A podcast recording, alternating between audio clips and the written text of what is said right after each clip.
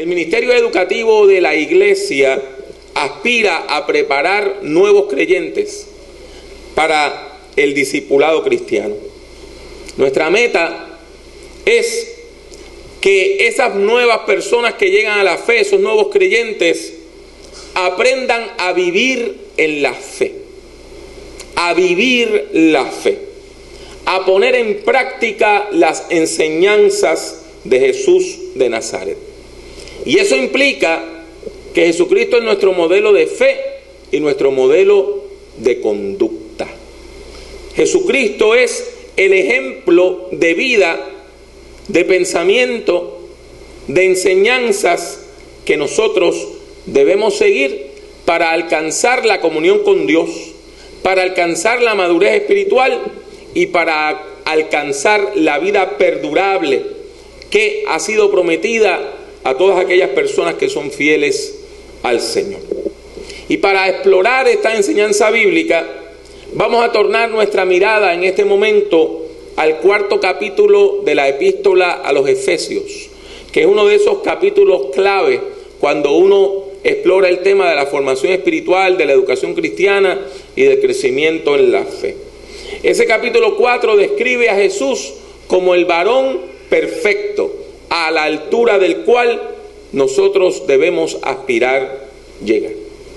Si usted abre su Biblia en Efesios 4 y comienza leyendo desde el primer versículo, va a encontrar que comienza a hablar de la conducta. Lo único que lo utiliza usando la metáfora del caminar, del andar. Del mismo modo que nuestras abuelas nos decían, anda con cuidado y no te metas en malos pasos, la Biblia utiliza la frase andar, el verbo caminar, el verbo andar, para hablar de lo que es nuestra vocación, nuestra conducta. Espérense un minutito, gente.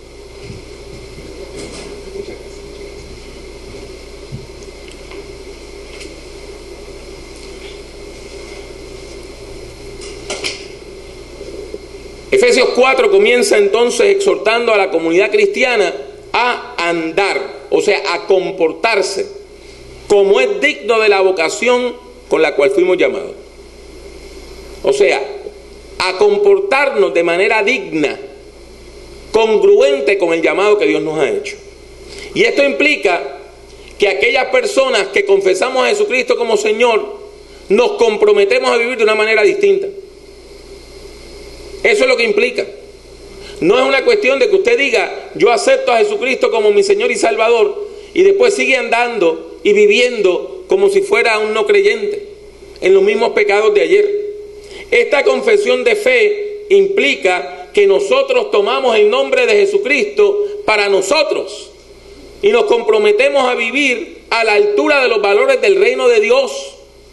O sea, nosotros estamos subiendo la barra Estamos subiendo el nivel y nos estamos comprometiendo a vivir de la manera más alta, no de la manera más baja. O sea que al igual que Mateo 28, Efesios 4 nos enseña que el cristianismo no es un ejercicio retórico, no son meras palabras. La fe cristiana implica una práctica de la fe, una práctica de la fe es poner la fe en acción. Y para recalcar esa unidad de fe y práctica, de fe y conducta, el texto comienza a hablar repasando cuáles son las bases de nuestra fe. Si usted lee el capítulo 4, presenta una confesión de fe que le llama el vínculo de la unidad. Y ese vínculo de unidad dice, solícitos en guardar la unidad del espíritu en el vínculo de la paz. Un cuerpo y un espíritu, como fuisteis también llamados en una misma esperanza de vuestra vocación. Un Señor, una fe, un bautismo, un Dios y Padre de todos, el cual es sobre todos y por todos y en todos. Ese pequeño poema que nos habla de la unidad y de la paz nos recalca cuáles son las bases de nuestra fe, qué es lo que nosotros creemos. Y habiendo hablado de ese tema y habiendo recalcado nuestra unidad de fe, Efesios pasa a decirnos que cada uno de nosotros ha recibido gracia de Dios. Y dice, cada uno de nosotros, a cada uno de nosotros fue dada la gracia conforme a la medida del don de Cristo. O sea que cada uno de nosotros, todos los creyentes, disfrutan de algún don, de algún talento, de alguna bendición, de alguna habilidad que Dios le concede a las personas de fe. No hay tal cosa como un creyente que no tenga habilidad alguna. Todas aquellas personas que creen en Cristo Jesús reciben gracia de Dios para bendecir a los demás. Y Efesios 4 enumera algunos de esos dones que Dios le da a los creyentes. A diferencia de otras listas de dones que hay en el Nuevo Testamento, esta recalca el llamado que Dios hace a distintos ministerios por medio de Cristo Jesús. El texto afirma que Jesucristo fue resucitado y glorificado. Afirma que descendió a los infiernos y después subió a las alturas de la gloria de Dios. Y ese mismo Cristo Jesús que venció la muerte y ahora ha sido glorificado es quien nos capacita para la vida de fe. Escuchen lo que dicen los versículos 11 al 13. Y él mismo, hablando de Cristo Jesús, constituyó a unos apóstoles, a otros profetas, a otros evangelistas, a otros pastores y maestros, a fin de perfeccionar a los santos para la obra del ministerio, para la edificación del cuerpo de Cristo, hasta que todos lleguemos a la unidad de la fe y del conocimiento del Hijo de Dios, a un varón perfecto, a la medida de la estatura de la plenitud de Cristo. Como podemos ver, esta lista afirma que los distintos ministerios, los distintos ministerios que podemos ejercer en la iglesia, lo hacemos en respuesta a un llamado de Dios. Los ministerios son dones del Espíritu Santo, dones espirituales que Dios le da a la gente. O sea, para ser pastor o pastora, para ser evangelista, para ser maestro o maestra, no basta con usted ir a una escuela de teología y decir yo tengo un diploma que dice que soy pastora o que soy pastor. Hace falta que medie un llamado de Dios. Y hace falta que Dios respalde ese llamado dándole a la persona los dones y los talentos necesarios para ejercer ese ministerio. O sea que es Cristo Jesús, resucitado y glorificado, el que nos llama a predicar. Es Cristo Jesús, resucitado y glorificado, el que nos llama a evangelizar. Es Cristo Jesús, resucitado y glorificado, el que nos llama a pastorear. Y de manera particular, el texto afirma que Jesucristo llama a personas a servir como maestros y maestras en la fe, a enseñar la fe, a modelar la fe, enseñándole a otras personas a vivir a la altura de los valores del reino de Dios. Son personas que enseñan no solamente con su verbo, sino con su ejemplo. Son verdaderos discípulos de Jesucristo que imitan a nuestro Maestro y nosotros los imitamos a ellos, sabiendo que al imitarlos a ellos, imitamos a Cristo Jesús. De manera particular, yo quiero llamar su atención al versículo 12, el versículo 12 del capítulo 4 de Efesios. Y ese es un versículo que es importante que usted lo marque y que usted lo pueda, lo pueda aún memorizar. Porque ahí usted encuentra el propósito de la fe cristiana, el propósito de la educación cristiana, el propósito de la formación espiritual. ¿Por qué es que nuestra iglesia lleva a cabo una escuela bíblica dominical? ¿Por qué es que nosotros estudiamos la Biblia? El versículo 12 del capítulo 4 de Efesios lo contesta, diciendo que el propósito de la educación cristiana y la formación espiritual es perfeccionar a los santos para la obra del ministerio, para la edificación del cuerpo de Cristo. Perfeccionar no es la mejor traducción de esa palabra. Una mejor traducción sería equipar. Porque el verbo griego que está detrás lo que quiere decir es darle a usted todo lo necesario para que usted lleve a cabo una obra. Y lo que Dios quiere es darnos a nosotros todo lo necesario para que llevemos a cabo la obra del ministerio. Darnos todo lo necesario para que vivamos en la fe. Darnos todo lo necesario para nosotros vivir en la fe al mismo tiempo que edificamos a los demás.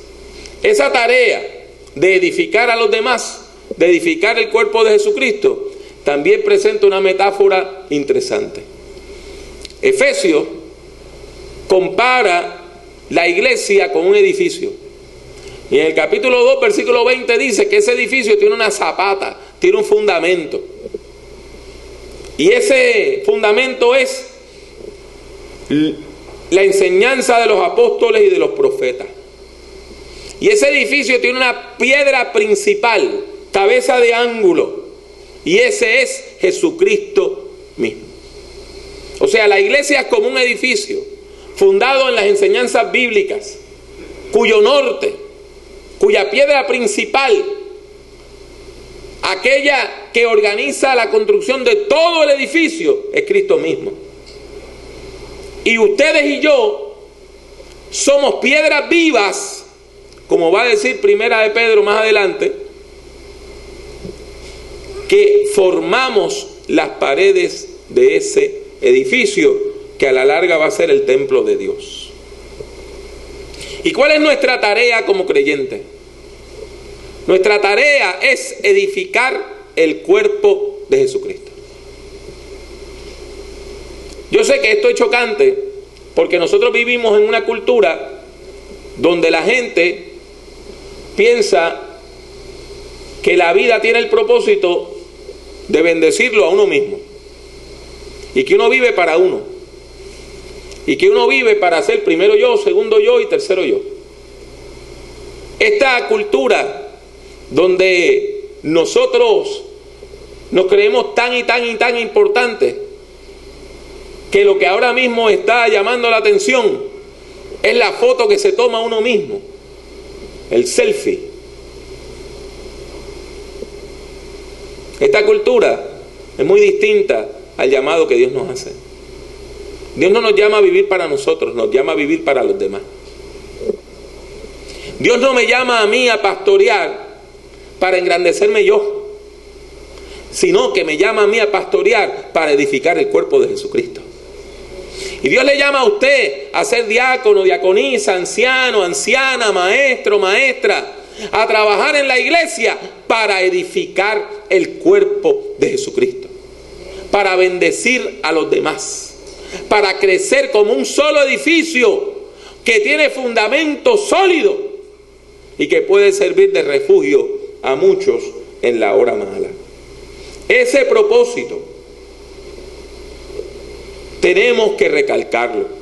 La educación cristiana y la formación espiritual tienen el propósito de construir un edificio de fe basado en las enseñanzas que hemos recibido a través del testimonio bíblico. Y esto nos lleva a considerar el versículo 13. Ese versículo deja claro que nosotros tenemos un modelo de fe y un modelo de conducta.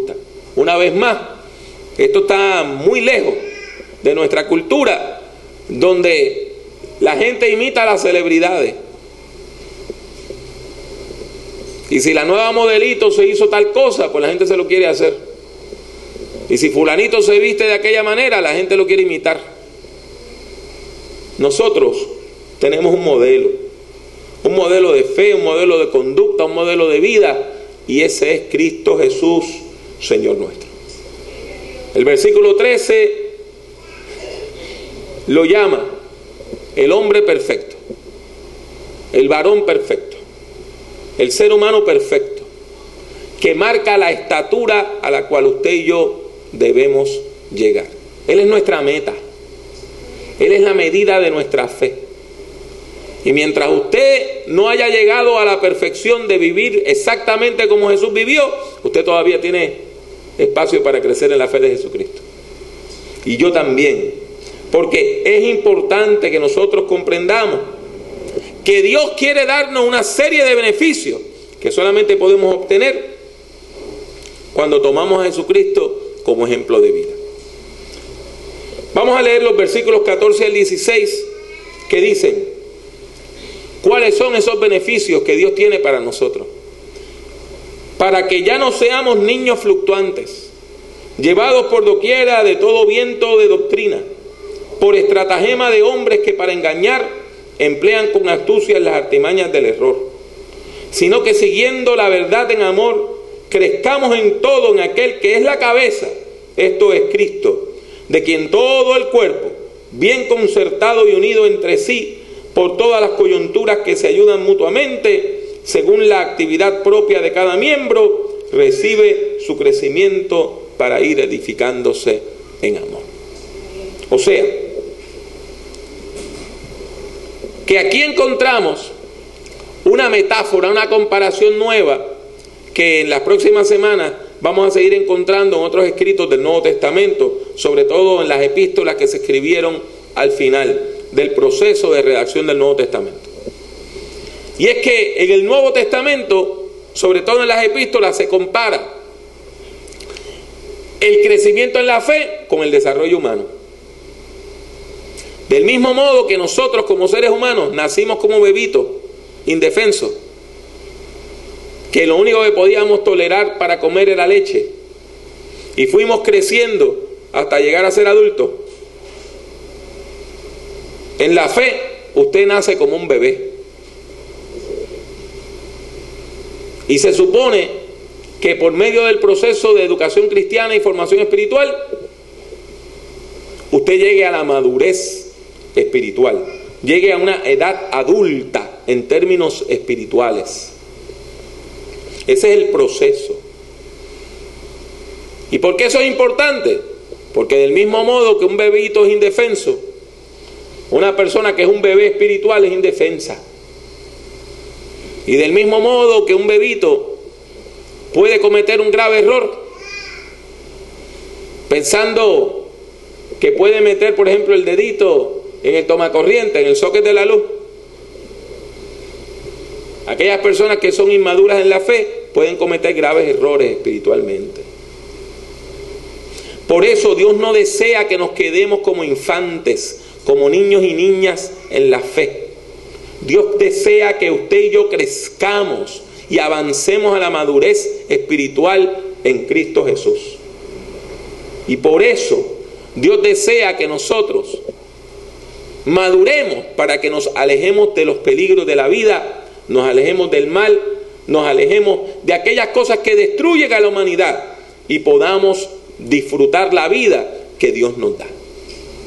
Queda claro entonces que el ministerio educativo de la iglesia tiene una tarea, tiene una meta, y es conducir al creyente a la madurez espiritual. Esa es la meta. La meta es que ustedes y yo crezcamos en la fe de Jesucristo. Y también debe quedar claro que el ministerio educativo tiene un modelo de fe y un, modelo de conducta que es Cristo Jesús.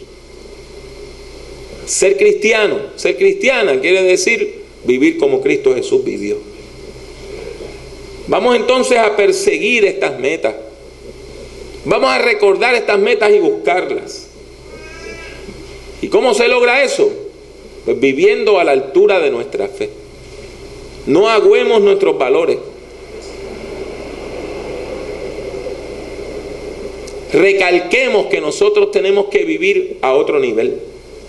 Y vamos a vivir de una manera donde las palabras nuestras sean congruentes con nuestras acciones.